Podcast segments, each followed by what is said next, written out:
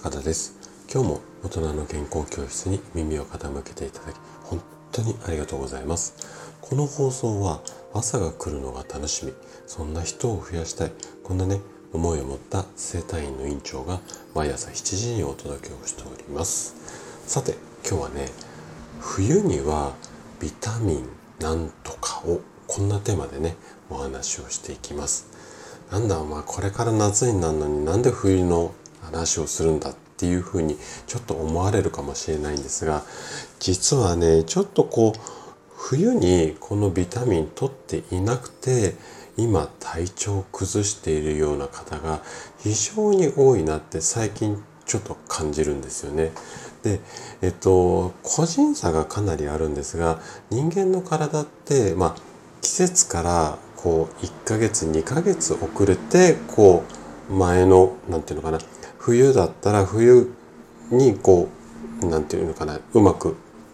ケアできてなかった人が春に調子を崩すとか。で春、えーと、ケアできてなかった人が夏に調子を崩す。こんな感じでちょっとね季節からずれて皆さん体調崩すんですがここ最近来院される患者さんを見ていてやはりね冬にここを意識していなかったがためにまああの今ちょっと調子崩してるんじゃないのかなっていう人がたくさんこううんいるなって感じているのであえてねちょっとこの話をしていきます。じゃあね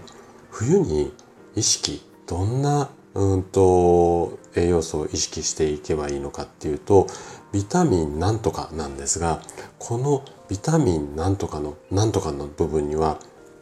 何が入ると思いますか？この理由はね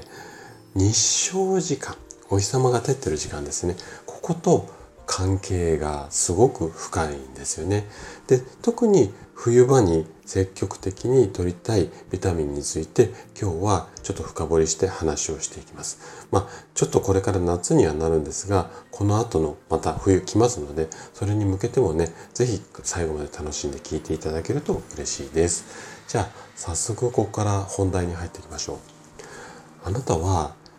冬季、えっと、冬の、えっと、季節の気っていうことですね。冬季うつっていう言葉を聞いたことありますかね。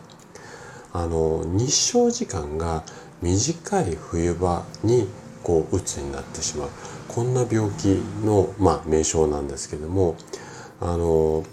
日照時間と心が密接に関係していることによってこの、まあ、うつ病が発症しやすくなっている。こんなこう体の仕組みがあるんですね。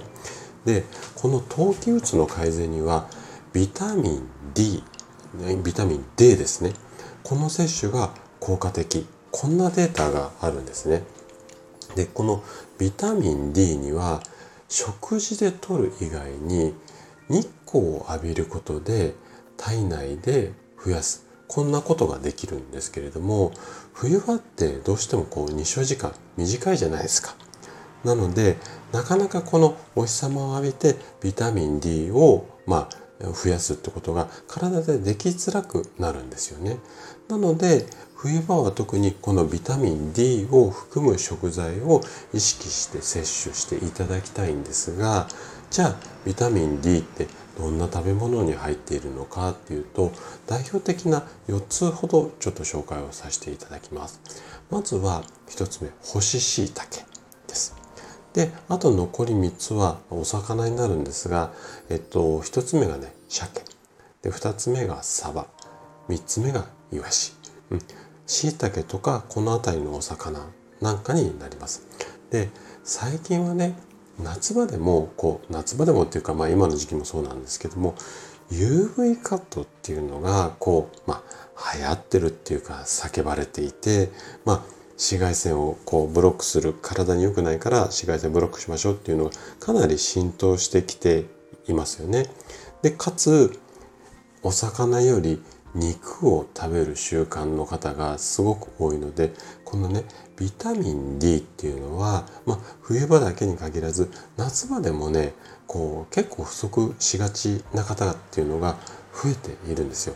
なので是非バランスいい食事で紫外線は特に女性の方ね気になるとは思うんですがまあ1日10分から15分このね太陽の光を浴びるこの辺りを意識しながら健康的に過ごしていただけたら嬉しいです。はいということで今日のお話はここまでとなります。そしていつもいいねやコメントいただき本当にありがとうございます。皆さんの応援がとっても励みになっています。